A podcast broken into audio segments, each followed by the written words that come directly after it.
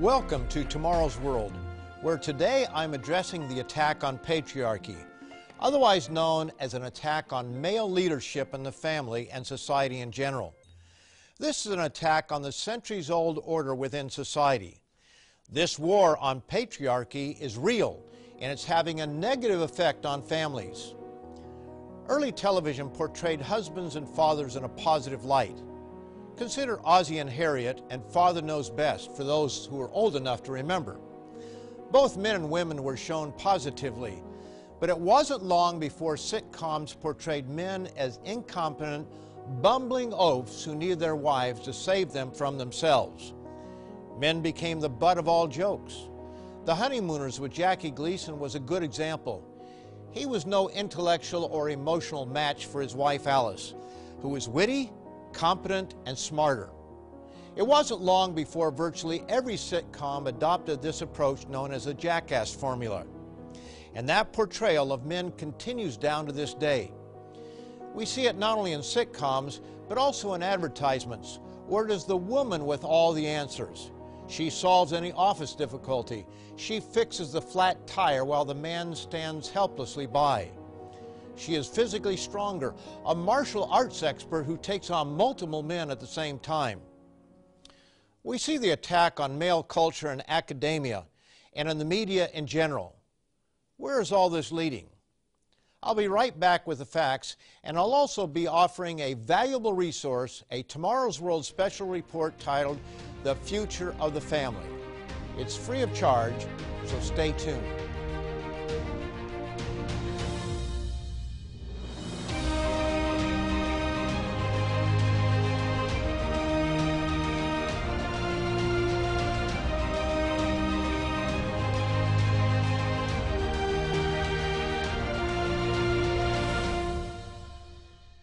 On today's Tomorrow's World program, I'm discussing the war on patriarchy, showing that this attack against male leadership is real, showing the consequences for our world today, and showing what's really behind it. By all accounts, men are falling behind women in education, and this problem has been in the works for some time. Notice this CBS News assessment from as far back as 2002. School districts from Massachusetts to Minnesota to California report that boys are withdrawing from the life of schools and girls are taking over. Girls outperform boys in elementary school, middle school, high school, and college, and graduate school, says Dr. Michael Thompson, a school psychologist who writes about the academic problems of boys in his book, Raising Cain. He says that after decades of special attention, Girls are soaring while boys are stagnating. Girls are being told, go for it, you can do it, go for it, you can do it. They are getting an immense amount of support, he says. Boys hear that the way to shine is athletically, and boys get a lot of mixed messages about what it means to be masculine and what it means to be a student. Does being a good student make you a real man? I don't think so. It is not cool. A report from Stats Canada shows how the makeup of Canadian university campuses has changed over the last several decades. Over the last 30 years or so, a dramatic reversal has taken place on Canadian university campuses. According to the 1971 census, 68% of 25 to 29 year old university graduates were male. Ten years later, women had more or less caught up to men, as only 54% of graduates were male. By 1991, women had become the slight majority, comprising 51% of graduates. In the 2001 census, universities had clearly become the domain of women, as they made up 58% of all graduates. According to the 2006 census, women accounted for 60% of university graduates between the ages of 25 and 29. That last statistic is already 12 years old. One could only imagine what the numbers are today. In the CBS News interview, Dr. Michael Thompson reported Girls are so outperforming boys in school right now, one statistician said he took it out to its absurd endpoint and said at the present trend, the last man to get his bachelor's degree will do so in 2068. Of course, we all know that will not happen, but the trend is troubling. There are many speculations as to why this dramatic shift occurred over such a short period of time. There are no doubt multiple causes, but let's explore one of them. According to Richard Whitmire in an Education Next interview, for the most part, this is happening because K through 12 schools are shortchanging boys. Far too many boys drop out before earning a high school diploma. Worse, too many boys who do make it through high school are either unprepared for or unmotivated to do college level work. But wait a minute. I thought it was girls who were neglected. Some of you may remember the 1992 report titled How Schools Shortchange Girls. It was sensational at the time, and there was an immediate push to solve what was seen as a serious problem. But how many looked at the report carefully, beginning with the authors of the study, the left leaning American Association of University Women, the AAUW for short? Dr. James Dobson gives background for this report in his book, Bringing Up Boys. It asserted that female students are invisible, ignored, disrespected, and denied their share of educational resources. The most widely disseminated finding was that teachers permit boys to speak or participate eight times more often than they do girls. But as with the rest of the conclusions, this turned out to be pure nonsense. Perhaps you remember hearing this. I did. But was the report accurate? While the accusation that girls were shortchanged was widely disseminated, the actual details were not. And this should not surprise those who recognize the leftist bias that has existed in the Western media for more than half a century. According to Dobson, their data was based on an old 1981 study that actually said that boys are reprimanded eight times more often than girls. So while boys were called out eight times more than girls for misbehaving, this was not the way it was reported. Instead, the AAUW report disingenuously made it out to mean that boys had an unfair advantage over girls. What were the results of this widely publicized, biased, and dishonest report? They weren't benign. Most studies have little impact on our lives, but this one did. It changed the way America's children are educated. And to this day, it affects America's culture and much of Western culture, including Canadian. It brought about an immediate push to change schools. As Dobson writes, although the report has been widely discredited now in the professional community for what it was, a blatant attempt to skew educational resources away from boys and to characterize girls as victims, the damage had been done. It resulted in an unfair distribution of available resources that continues to this day.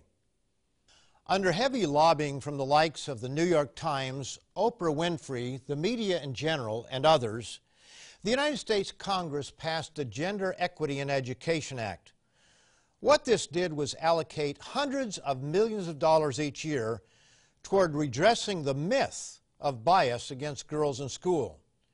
It provided money, as Dobson writes, to reprogram teachers who were unconsciously sexist. What happens when boys grow up confused about what their role is in the world? What happens to a society when the education of men is diminished? Sadly, the result is that it is not good for families. And what is not good for families is not good for nations. The attack on patriarchy is part of a larger picture, the destruction of the family. Tomorrow's World publishes a special report on the future of the family. This compilation of articles includes Don't Underestimate the Value of Family. This war against patriarchy is not only bad for boys and men, but also for women. Another article asks, Is motherhood in crisis? This special report, The Future of the Family, can be yours free of charge. All you have to do is pick up the phone and ask for today's offer. It's that simple. And I'll be right back to show you what is behind this attack on patriarchy.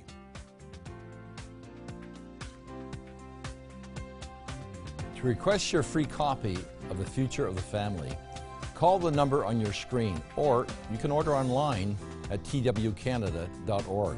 This special report reveals current, troubling trends concerning family life in the Western world. Too many underestimate the value of the family. As a result, society is paying a steep price. You need to know the keys to rebuilding happy families. Don't wait. Call now or visit us online to get your free copy.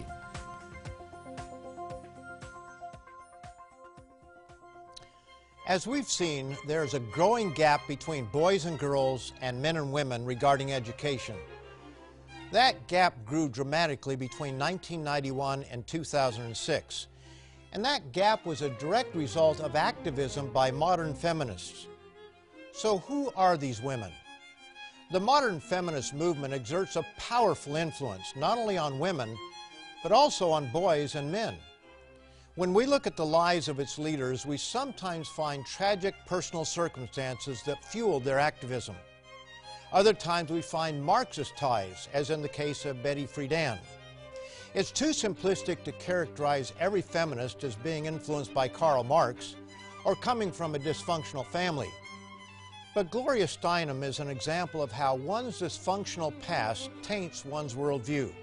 She made famous the saying, a woman without a man is like a fish without a bicycle. Or just in case you missed the intent of the statement, we can put it in the form of a question. Does a woman need a man any more than a fish needs a bicycle? While she professed not needing a man, many were shocked to learn that she married David Bale in September 2000 at the age of 66. Gloria is complex. Not all her complaints are without foundation, but her views are radical.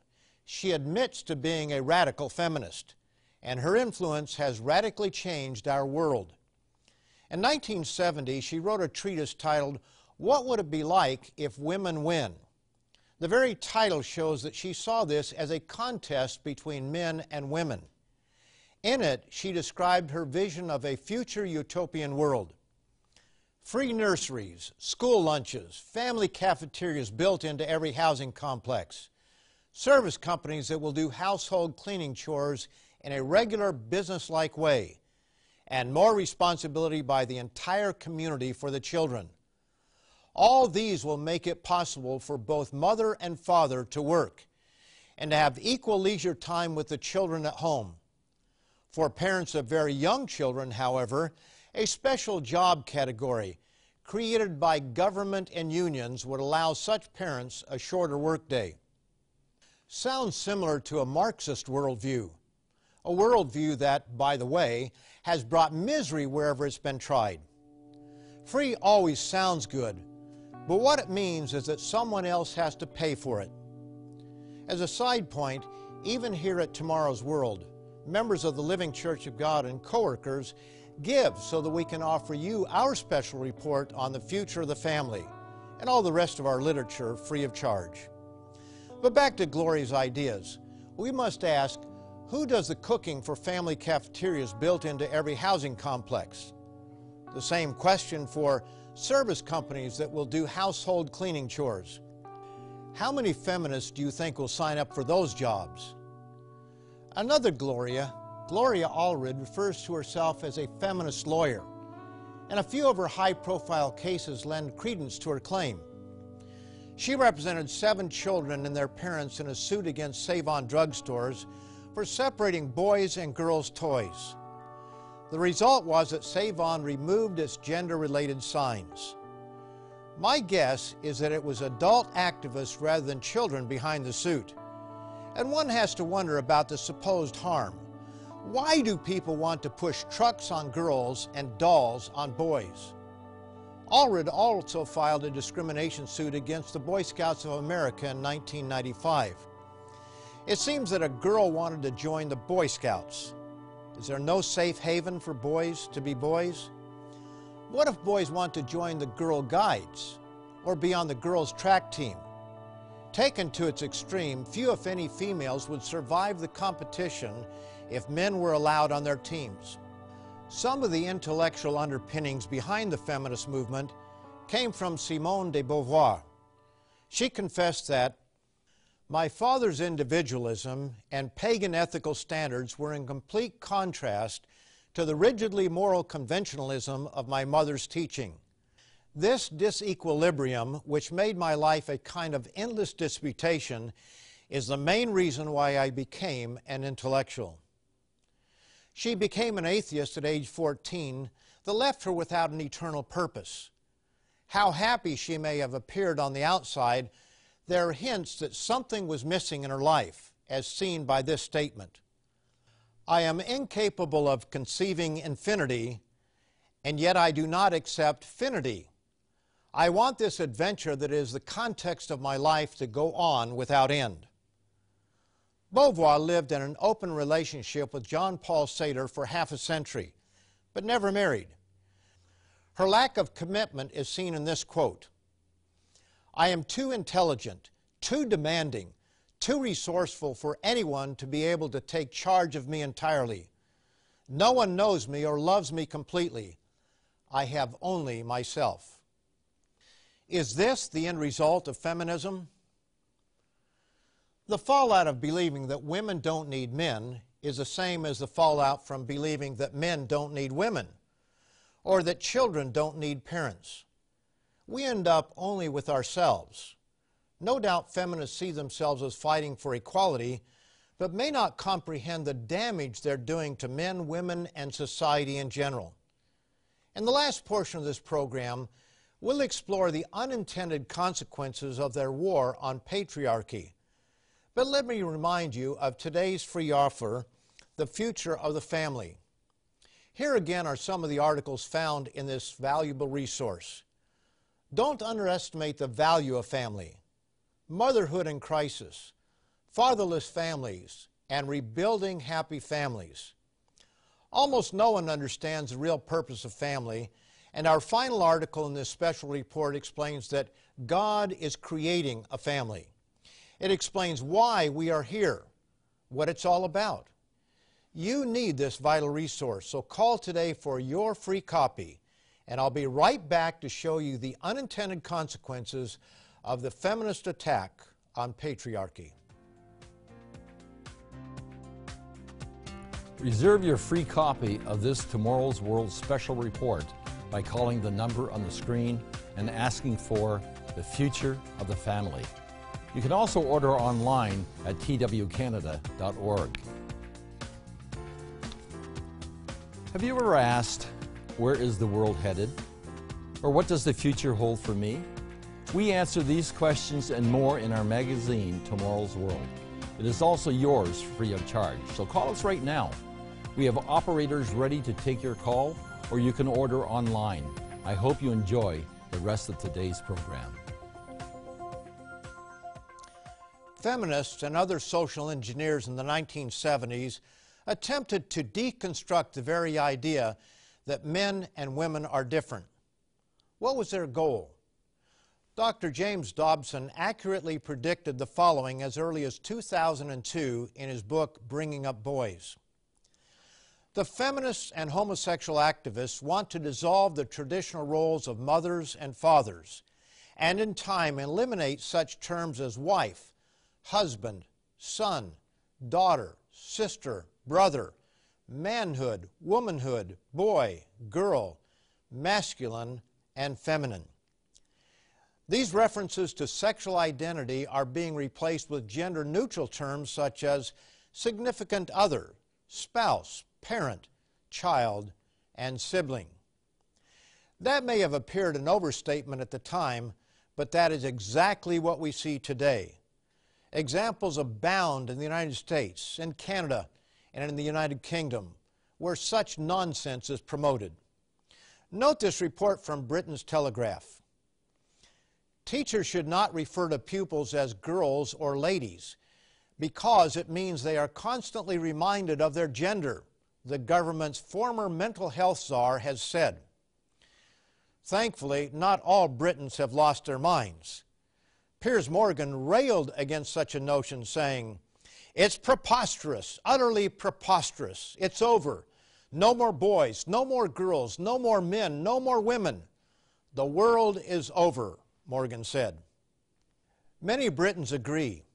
In an unscientific poll by Good Morning Britain, 96% of the respondents agree with Morgan's take on the subject. In many ways, we now have a world turned upside down, even to the point where dissident feminist Camille Paglia was asked in Maclean's magazine if she thought women are now the dominating sex. In her answer, she expressed concern for today's highly successful career women. When asked why, she replied, The more women succeed and rise up into positions of power, the more remote they become from actual masculine energy. I'm concerned as a college teacher about the romantic and sexual futures of highly successful career women. She went on to say, Women are being told, You are future leaders. Meanwhile, we are more than our jobs. One reason Sex and the City was such an enormous hit is that it expressed something that feminism won't admit. We don't know what we want. We don't know if we want children or not. My generation produced the sexual revolution, and your generation is stuck figuring out how it's going to work. Another woman speaking out against the feminist attack on patriarchy is Nicole Russell. She wrote the following 2016 piece in The Federalist. In today's enlightened age, women think they know what kind of man they want, but in reality, most don't. In fact, many women, unwittingly confused by the myriad feminist mantras bombarding them daily, seek the type of committed romantic relationship with a man that will ultimately leave both her and him inherently dissatisfied. This is as much due to the ideology behind feminism's flawed ideas as the men who have been, over the years, subconsciously programmed to behave according to its dictates. It's never too late to figure out that men need to own their patriarchal prowess. If they did so, they'd soon discover this is what women really want. The attack on patriarchy is leaving both men and women confused. Families are in shambles. Men don't know the role they should play, and women live empty lives. In reality, the attack on patriarchy is an attack on God. As we read in the opening chapter of Genesis, so God created man in his own image. In the image of God, he created him. Male and female, he created them. No room for gender neutrality here. Male and female is more than anatomy. Boys are boys and girls are girls, not because of trucks and dolls, but because God made them different. Male and female think differently. The one who made us male and female specially designed us for different family roles. It is God who inspired the injunction Wives, submit to your own husbands as to the Lord. For the husband is head of the wife, as also Christ is head of the church. Husbands, love your wives, just as Christ also loved the church and gave himself for her. So husbands ought to love their own wives as their own bodies. He who loves his wife loves himself. Feminists don't realize that they are pawns in the hands of a negative spirit influence. But their rebellion against God has done nothing to further the happiness of women and man's abdication of his role as leader has left families in shambles. Boys are confused. Women are trying to act as men and are chasing dreams that leave them empty in the end. You need a copy of our special free report, The Future of the Family. Learn why God made us the way we are and what His ultimate purpose is for families. Now, stay tuned after this program for tomorrow's World Answers, where we answer your questions straight from the Bible. And be sure to come back next week when Stuart Wachowicz, Michael Heykoop, and I will bring you more of today's news in the light of end time prophecies.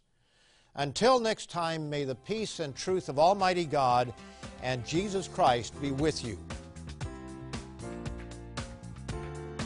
To learn more about today's topic, visit twcanada.org.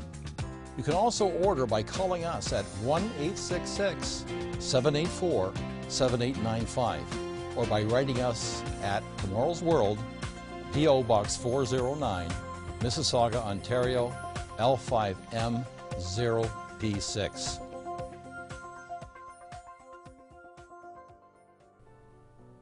Welcome to Tomorrow's World Answers, where we answer your questions straight from the Bible. Sometimes the examples set by biblical characters can cause us to question some of God's clear instructions. One such case arises from certain righteous figures who married more than one wife at the same time. Do these examples speak for God's intent? Is polygamy biblical? Going back to the creation account, it is clear that God's intent from the beginning was for marriage to be between one man and one woman. Genesis 2 and verse 24. Therefore a man shall leave his father and mother and be joined to his wife, and they shall become one flesh. Deuteronomy also includes this instruction concerning the conduct of kings. Neither shall he multiply wives for himself, lest his heart turn away. The Bible does not seek to hide the shortcomings of its heroes. We are told of sins committed by righteous and honorable men such as Noah, Moses, and King David. This does not mean that every action they took, unless God specifically highlights it as being an error, should be viewed as permission for us to do likewise. In some cases, we need to follow the biblical instruction of looking to the fruits of these actions. There is no shortage of examples of men in the Bible taking more than one wife but the fruits shown are not fruits that you or I should desire for our lives. King Solomon famously married 700 wives in addition to 300 concubines. They came between Solomon and God, and the end result was costly not only to Solomon, but to the entire kingdom of Israel. King David had several wives. The resulting quarrels between his children escalated to involve rape and murder. The patriarch of Israel, Jacob, famously had two wives as well as two handmaids who eventually became wives. The result was a competition to see who could have more children, children that were suspicious of each other and fought to the point of selling their own half-brother. We should not take these as permission to do the same. When Jesus quoted Genesis 2:24 to the Pharisees, he highlighted the number of people involved in a biblical marriage as intended by God. And the two shall become one flesh. Paul's instruction to Timothy regarding the conduct of deacons and elders as being the husband of one wife further set the standard for the church. To submit a question for the show, email us at twanswers at tomorrowsworld.org. Be sure to watch us online at twcanada.org or by searching Tomorrow's World Answers on YouTube.